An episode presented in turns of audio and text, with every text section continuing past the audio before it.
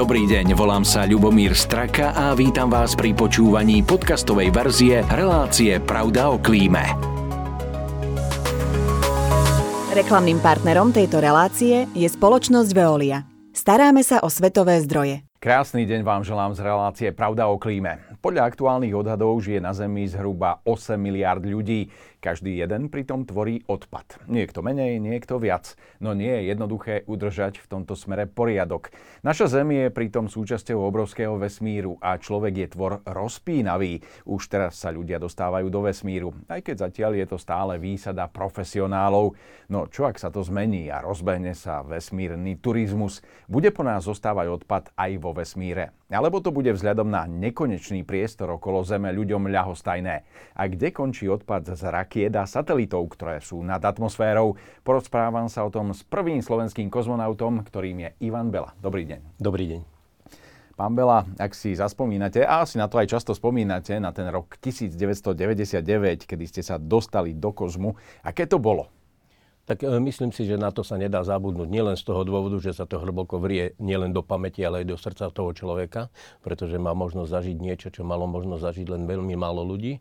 Ale dôvodom je aj to, že i napriek tomu, že už za chvíľučko tomu bude 25 rokov, ten záujem verejnosti e, je veľmi veľký. Denne riešim desiatky telefonátov a mailov, hlavne čo sa týka zo strany škôl, ktoré majú záujem o to, aby som im prišiel prednášať o tom vesmíre, porozprávať zážitky, spôsob a formu prípravy kozmonautov a ako to všetko prebiehalo. Áno, naozaj len málo ľudí sa tam dostane a ak som spomínal 8 miliard ľudí na Zemi, tak vy ste boli tým 385. človekom, ktorý sa dostal do vesmíru. Ako to vnímate, toto číslo? Je to naozaj z tých 8 miliard ste na top špici? Áno, považujem sa nie za výnimočného človeka, ale za šťastného človeka, pretože poznám napríklad aj všetkých tých mojich kamarátov a kolegov, ktorí boli v tom konkurze a som, som presvedčený, že ktorýkoľvek z nich by bol na mojom mieste, by splnil tie úlohy rovnako dobre. Ja sa považujem za šťastného z toho dôvodu, že v tom čase bola optimálna konštelácia hviezd, jak sa hovorí, a z, toho, e, z tej súťaže som vyšiel ako víťaz. Takže e, mal som šťastie sa do toho vesmíru pozrieť a zažiť niečo, čo malo možnosť zažiť málo ľudí. A poďme ten vesmír trošku približiť ľuďom aj z takého iného pohľadu, keďže sme v relácii Pravda o klíme. Keď sa taká raketa dostáva do, do vesmíru, tak e, ja to tak laicky poviem, že má asi isté moduly, ktoré sa postupne odpájajú. Z pohľadu našej relácie by ma teda zaujímalo, čo sa s tými modulmi deje. Ako, ako e, zostávajú vo vesmíre, alebo ich dokážeme zužitkovať ešte? Samozrejme, tá nosná raketa, ktorá vyváža tú transportnú loď, v ktorej potom kozmonauti e, trávia určitý čas vo vesmíre, než sa spoja s orbitálnym komplexom, respektíve s tou vesmírnou stanicou, na, ktorom potom, na ktorej potom žijú, pracujú, vykonávajú experimenty. Tá sa skladá z niekoľkých častí. Konkrétne Soyuz e, TM, na ktorom som ja letel, tá nosná raketa je trojstupňová. A celý štart trvá 526 sekúnd a za tých 526 sekúnd sa oddelia tieto jednotlivé tri stupne. E, prvý stupeň po niekoľkých desiatkách sekundách, potom nasleduje druhý stupeň, tretí stupeň, e, až nakoniec zostane tá transportná loď e, vo vesmíre samotná a potom už vlastným pohovorom sa pohybuje. Štartuje sa hlavne ruské, ruské misie štartujú z kozmodromu Baikonur. Ten kozmodrom Baikonur sa nachádza v Kazachstane, čo bola predtým súčasť Sovietskeho zedu, ale v súčasnosti je to samostatná republika. Kaz, kaz, kozmodrom Baikonur, respektíve Kazachstan, boli vybrané z toho dôvodu, že je to obrovská krajina, čo sa týka rozlohy asi piata najväčšia na svete, ale je veľmi málo obývaná, má len okolo 5 miliónov obyvateľov, takže je to väčšinou pustatina, taká step alebo polopúšť. Takže tie e, objekty, ktoré odpadávali z tej e, rakety, tie jednotlivé moduly postupne, ak sa odpájali, tak dopadali do tej stepe a bol, bola mala, bol malý predpoklad, že tie trosky spôsobia nejaké materiálne hmotné škody, alebo že spôsobia, nedaj Bože, nejaké zranenie alebo újmy na životoch. Tie e, trosky väčšinou vyhľadávali e, tí miestni nomádi, ktorí tam na tých púšťach žili a využi- využívali tie e, súčasti, napríklad aj pri stavbe svojich obydlí, tie proste plechy používali na prikrytie pred nepriaznivými podmienkami alebo ako steny. E, problém je v tom, že to palivo, ktoré sa využíva pri štarte rakiet, je pomerne dosť toxické, takže to bolo dosť nepríjemné aj pre tých ľudí, aj e, pre tých pre tú e, prírodu, ale v súčasnosti e, sa už Rusko snaží tieto e, časti zbierať, pretože vedia presne vypočítať, kde to dopadne, ako to dopadne a snažia sa to nejakým ekologickým spôsobom likvidovať. To som sa chcel práve spýtať, či to má nejaký, nejaký uh, tag, nejaký, nejaký GPS alebo niečo podobné, že lokátor, že sa dá nájsť tá časť, alebo e, sa s tým niekedy, keď sa ho nepodarí nájsť, musí vyrovnať e, samotná príroda? E, väčšinou je to tak, že na základe výpočtov, balistických výpočtov vedia presne vypočítať dráhu, pretože vedia, ako rýchlosťou, akým smerom, pod akým uhlom to teleso letí. A potom samozrejme vedia vypočítať určitý okruh, pretože sú to proste tiež nesúrodenia aerodynamické telesa, ktoré potom voľne sa vnášajú respektíve padajú v tom priestore, ale e, vedia to veľmi presne vyhodnotiť a e, vypočítať miesta dopadu týchto e, častí, tých ko- kozmických telies a e, snažia sa to potom samozrejme dohľadať určite tam je veľa častí, ktoré vlastne, hlavne pri tých neriadených, e, respektíve pri štartoch, ktoré nedopadli tak, ako mali, e, tam došlo určite aj k, k e, znečisteniu tej prírody, pretože, ako som povedal, to palivo je toxické a keď to nestihlo zhoreť v tej atmosfére pri tom výbuchu, tak čas určite dopadla aj do tej prírody, ale príroda je silná a po určitom čase sa s tým dokáže vysporiadať. Možno ľudia boli aj svetkami cez správy, že E, niektoré také časti dopadali aj do morí a oceánov, čo sa týka z toho vesmíru. Čiže asi keby sa čistili, tak by sme tam tiež našli nejaké tie e, zaujímavosti. Tak samozrejme, hlavne Američania, ktorí štartujú na pobreží, tak e, časti dopadávali do oceánov. Oceán sa ťaž, taktiež využíva ako pohrebisko týchto kozmických telies, pretože e, snažia sa už teraz, aby tých telies v tom vesmíre zostalo minimum.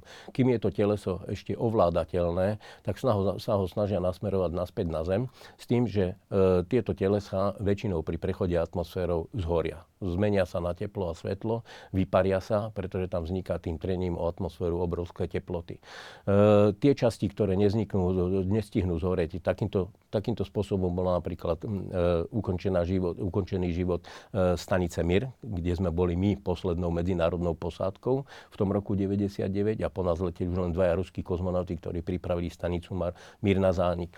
Je také miesto na povrchu Zeme, e, respektíve na po, morskom povrchu, e, kde kde tie vzdialenosti od obývaných území sú obrovské. V podstate je to medzi Čile a Novým Zélandom. Tam je asi najväčší úsek e, morskej plochy. A vzhľadom k tomu, že je tam pomer, vládne pomerne nepriaznivé počasie, silné morské prúdly, pomerne silné vetry, e, veľmi zlé podmienky na plavbu lodí, tak je aj minimálne využívaná ako lodná trasa. Takže pravdepodobnosť, že by to mohlo spôsobiť nejaké škody, nedajme újmy na zdraví alebo na životoch, po prípade zasiahnuť nejakú loď je minimálna. Takže tie, ktoré sa podarí riadeným spôsobom dostať na zem, tak končia e, väčšinou e, v, týchto, v tejto oblasti. E, samozrejme stáva sa, že niektoré kozmické objekty sa vymknú spod kontroly, že im dojde buď e, energia, palivo alebo spojenie s nimi, nedajú sa ovládať. A vtedy je tu už to riziko na zemskom povrchu veľké. Podobne bolo, keď bol Skylab, ktorý padol niekde v Argentíne a spôsobil nejaké materiálne škody, pretože keď je to teleso väčšie, tak samozrejme nestihne úplne zhoreť a niektoré tie časti a trosky môžu dopadnúť na zemský povrch. Áno, takže kto by chcel hľadať, tak za doprava treba odbočiť. tak, tak nejak. Áno. Áno. Uh, OK, uh, ak sa bavíme ešte o satelitoch, ktoré obiehajú hore, tých je tam naozaj dosť. Elon Musk tam vynáša satelity na internet, podobné veci. E, netuším, aká je životnosť tých satelitov, ale čo ak sa e, už e, rozhodne ten majiteľ toho satelitu, že už nie je funkčný ten jeho stroj, ono, poznáme to zo sci-fi filmov, ono to tam bude stále obiehať dokola, alebo je možnosť, že to nejakým spôsobom dá dole z tej obežnej dráhy? Tá životnosť tých umelých kozmických telies záleží od rôznych faktorov. Prvým faktorom je to, na akú dobu je konštruované, na akú dobu má palivo, respektíve vie si e, zabezpečiť energiu na svoje ovládanie, či už e, tou energiou z vesmíru, ako je slnečná energia a podobne. E, za druhé, dosť veľkým závažným faktorom je aj na akej výške sa to teleso pohybuje, pretože čím je nižšia orbita, orbita okolo Zeme, tak tým je tá životnosť nižšia. Čím je vyššia orbita, tak je vyššia. Je v podstate, konzervovaný? Nie konzervovaný, ale v podstate dôvodom je to, že v tom vesmíre, aj keď je vákum, tak je tam, my to tak logicky nazývame kozmický vietor. Je to prúd častíc, ktoré sú vystrelované z Slnka a tieto častice sú mali, síce maličké, ale majú veľkú energiu, veľ, veľký, e, veľkú hybnú silu. Dokonca sa uvažuje, a boli niektoré teórie, ktoré by tzv. tento kozmický vietor využívali na pohon kozmických telies, že by sa rozhrn, rozvinula plachta a te, tieto častice by narážali do tej plachty a tým dokážu teoreticky by mali urýchliť to teleso. ale posúvať. Tým teoreticky by mali to teleso mať schopnosť urýchliť až v podstate na tú rýchlosť, ktorou sa pohybujú oni a táto rýchlosť sa pohybuje veľmi blízko rýchlosti svetla. Najvyššie, čo obiehajú okolo Zeme, tak to sú v podstate e, tak, e, tzv. tie e, stacionárne družice, ktoré sú voči Zemi stacionárne, ale v skutočnosti okolo tej Zeme obiehajú. Lenže obiehajú na veľkej výške, na vzdialenosti od Zeme okolo 36 tisíc kilometrov a tá rýchlosť obehu je rovnaká ako je rýchlosť rotácia Zeme. Takže voči Zemi sa oni zdajú byť stacionárne, hoci v skutočnosti okolo Zeme obiehajú, ale obiehajú to v rýchlosti ako rotácia Zeme. Tieto majú veľmi dlhú životnosť. Tie stanice, ktoré sú na nižších orbitách, majú výrazne kratšiu životnosť. A podobne je na tom aj Medzinárodná kozmická stanica alebo e, e, stanica Mir, na ktorej som bol ja, pretože e, ona má pomerne veľkú plochu, e, lebo jediným zdrojom elektrickej energie a energie ako takej sú slnečné kolektory a plocha E, ISS je v súčasnosti rovnaká takmer e, ako e, plocha fotbalového ihriska. Má to cez 50 metrov na šírku, cez 100 metrov na dĺžku. Takže ona pomaličky po špirále klesá. Vždycky presne v stanovených termínoch, keď je potrebné, tak e, sa pomocou e, tých rakiet vydvihne na vyššiu orbitu a zase ona určitú dobu je tam schopná fungovať. Takže dl- životnosť tých e, objektov vo vesmíre záleží od veľkého množstva faktorov. Áno, dnes už vznikajú niektoré spoločnosti, aj na Slovensku dokonca poznám takú spoločnosť, ktorá sa ide zaoberať tým vesmírnym odpadom, ktorý tam je z tých satelitov a podobné veci, chceli by to stiahovať. Myslíte si, že sa to dá nejakým efektívnym spôsobom robiť a mohli by sme to ako ľudstvo ešte zužitkovať? E, pretože tie komponenty asi, ktoré sú v tých zariadeniach, musia veľa vydržať, čiže je tam, podľa mňa sú tam aj niektoré vzácne kovy a niektoré veci, ktoré by sme mohli zrecyklovať. Ako toto vnímate? Pri súčasných technológiách to bude ešte pomerne náročná a drahá záležitosť. Náročná ani nie tak technologicky ako e, finančne, pretože e, pri súčasných technológiách je jeden štart kozmickej rakety pomerne drahý. Vyvezenie jedného kilogramu materiálu na orbitu je, e, sa pohybuje rádovo v desiatkách tisíc dolárov. Takže e, dalo by sa to využiť e, s tým spôsobom, že v podstate e, to teleso, ktoré by e, zbieralo ten odpad, by sa zaplatilo tým, že by nejaké iné objekty vynieslo do vesmíru a potom pri návrate by e, bolo schopné doviesť ten materiál nazad. E, toto sa realizovalo, dalo sa realizovať napríklad, e, keď lietali raketoplány, ktoré to uzavreli. E, tie menšie rakety, ktoré lietajú v súčasnosti, tak e, tam by to bol problém, pretože tá nosnosť je veľmi malá. E, ten e, napríklad u toho Sajuzu má jedinú ochranu proti tém, tomu ohrevu a tomu, aby to nezhorelo v tej atmosfére. Len jedna tretina e, z tej e, rakety, ten bytový odsek a prístrojový agregátny odsek, tie sa od, pri návrate tesne pred chodom do atmosféry oddelia a tie v podstate zhoria. Jedine ten návratový modul, v ktorom sedia tí kozmonauti, má v podstate túto aerodynamickú ochranu, e, tepelnú, tepelný štít, ktorý zabezpečí, že tí kozmonauti pri prechode atmosférom sa v tom neupečú ako v mikrovlnke a že e, by sa mali živí vrátiť naspäť. Keď chceme vrácať tieto objekty, tak tiež by to malo byť určitým spôsobom chránené, aby nedošlo e, buď k zničeniu, alebo nejakým spôsobom deformácii vplyvom toho tepla, ktoré tam vzniká pri prechode atmosféru.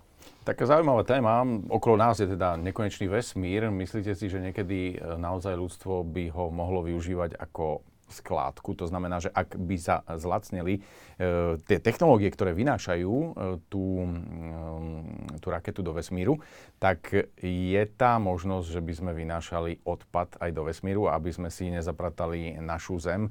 Ja viem, ako recyklácia je na prvom mieste, určite to mnohí budú súhlasiť s tým, ale odpad, ktorý sa nedá zrecyklovať a častokrát sa ukladá do zeme, neviem, vyhoreté jadrové palivo alebo čokoľvek niečo iné, tak či ten vesmír by to strávil, alebo je to také trošku pritiahnuté za vlasy. Tak e, samozrejme, e, v ľudskom pojímaní je ten vesmír nekonečný.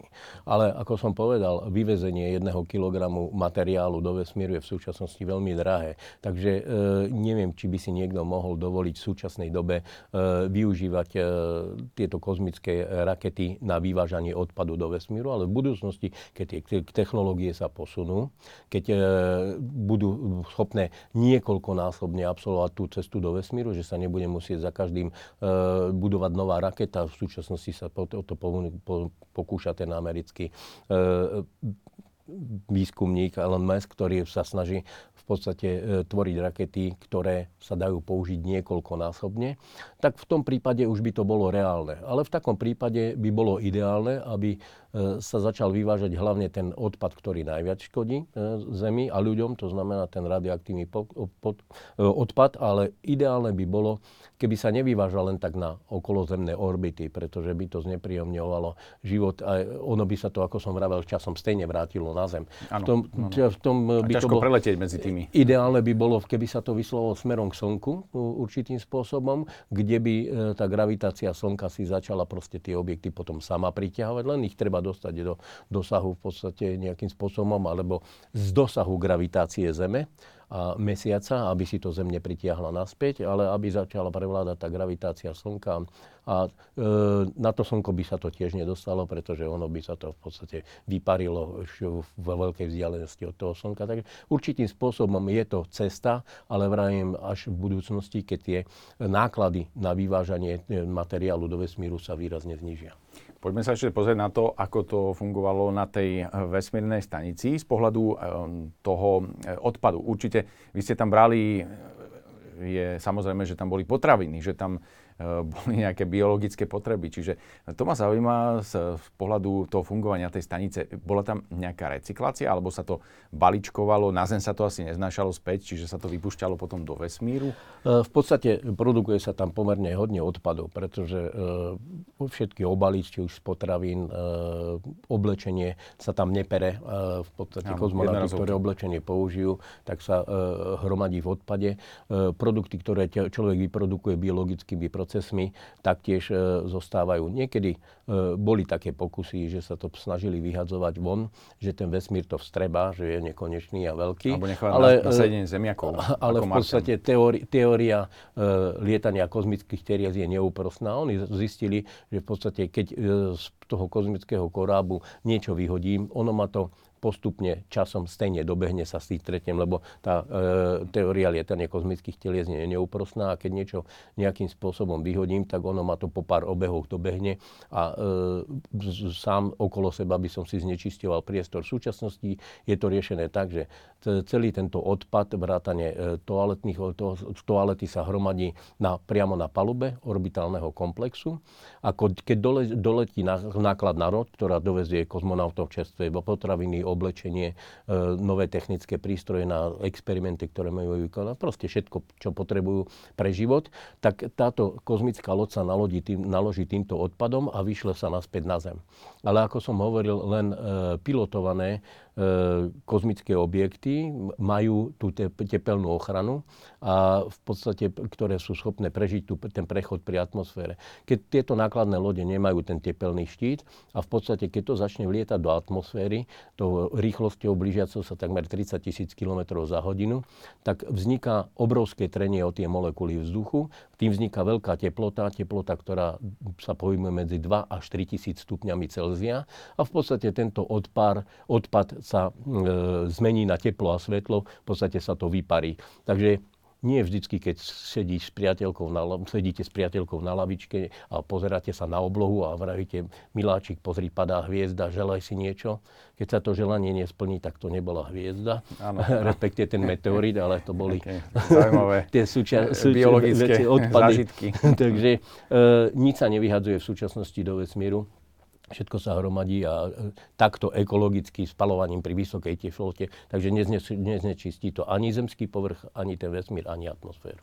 Úplne na záver, ako vidíte takú tú vesmírnu turistiku, o ktorej sa hovorí a stále sa vyvíja tá technológia, ktorá by mohla pomôcť ľudí dostať do vesmíru za vesmírnou turistikou. A myslím si, že vtedy sa trošku aj e, zmení to odpadové hospodárstvo, ak už budeme vedieť vyvážať ľudí. Možno tí ľudia budú hromadiť nejaký odpad. Otázka je, či to zoberie e, tá vesmírna raketa zase naspäť na Zem, alebo sa to zrecykluje, ako vyparí v tom vesmíre. Čiže ako vidíte túto budúcnosť a kedy by to mohlo byť reálne? Je to, je, je to ťažké povedať, ale je to horizont 50 rokov, 100 rokov. Tá vesmírna turistika už funguje v podstate niekoľko desiatok rokov. Prvým bol, ak sa nemýlim, e, americký e, občan Tito, ktorý letel z Rusmi, ktorý si zaplatil e, asi 300 tisíc amerických dolárov, alebo koľko to bolo a strávil niekoľko dní vo vesmíre aj na stanici Mir. E, v súčasnosti už tiež e, aj s americkými spoločnosťami lietoli, lieteli niektorí ľudia do vesmíru. Samozrejme nie, nemôžeme ich označovať za kozmonautov, pretože kozmonaut je v podstate povolanie a ten človek ide za určitým účelom do toho vesmíru, ide tam vykonávať nejakú činnosť. E, toto môžeme nazývať ako vesmírni turisti, pretože v súčasnosti tie lety prebiehajú tak, že oni vyletia letia nad hranicu 100 km, čo sa považuje za hranicu vesmíru. Niekoľko minút majú možnosť si vyskúšať ten bezváhový stav, polietajú si tam a potom sa vrátia naspäť. Takto sú plánované aj tie prvé lety do toho vesmíru. Pred 100 rokmi sme si nevedeli predstaviť, že by človek lietal ako taký. Tí boli považovaní za fanatikov, tí ľudia, ktorí uvažovali o lietaní a dokonca e, mnohí boli nejakým spôsobom za to trestaní. A v súčasnosti už považujeme to lietanie za bežnú súčasť nášho života a pritom je to len 50 rokov existencie ľudstva, takže ten pokrok e, sa výrazne zrýchluje a to lietanie do vesmíru, vrajím, bude záležať od toho. V súčasnosti je to len pre skupinku vyvolených, ktorí na to majú, pretože stále je to veľmi, veľmi drahá záležitosť. Ale keď sa tie technológie posunú a e, tie technológie sa skvalitnia s tým, z toho dôvodu, s tým spôsobom, že sa budú dávať využívať, využívať opakovanie, tak e, sa to stane, si myslím, tak ako to lietanie bežnou súčasťou nášho života a tie náklady na to budú e, v podstate stále nižšie a nižšie a stane sa to dostupnejšie pre tých ľudí. Čo sa týka toho odpadu, tak som presvedčený, že ten odpad sa v tom vesmíre produkovať nebude, pretože to nebudú e, niekoľko stodňové pobyty. E, to budú e, niekoľko desiatok minút, maximálne niekoľko dní pobytu vo vesmíre a za ten čas toho odpadu sa nevyprodukuje tak veľa, aby tá raketa plná, keď to dokáže vyviezť do vesmíru, aby nebola schopná. To isté zažívame na Zemi. Keď je niekto schopný dvojlitrovú flašu minerálky si vyviezť na, na vrchol, tak prečo by nebol schopný z toho vrcholu zniesť tú prázdnu plastovú flašu, ktorá je niekoľkonásobne ľahšia. Takže myslím si, že tým, že sa tam bude ten po, pobyt e, predlžovať a e, intenzívňovať, e, zahusťovať, tak sa budú snažiť aj toho odpadu, aby tam bolo menej, pretože to by malo zase samozrejme vplyv na tú bezpečnosť toho lietania do vesmíru. Pán Bela, ja vám veľmi pekne ďakujem za to, že ste prijali pozvanie do štúdia. Verím, že všetky tieto zaujímavé informácie sa raz dostanú do jednej veľkej knihy, encyklopédie a som rád, že sme si z nich mohli odkrojiť časť aj pre reláciu Pravda o klíme. Držím palce a želám všetko dobré. Ďakujem veľmi pekne za pozvanie. No a rovnako sa lúčim aj s vami, ďakujem za pozornosť a rovnako sa budeme počuť a uvidíme sa pri ďalšej časti z cyklu Pravda o klíme. Pekný zvyšok dňa. Reklamným partnerom tejto relácie je Veolia Energia Slovensko.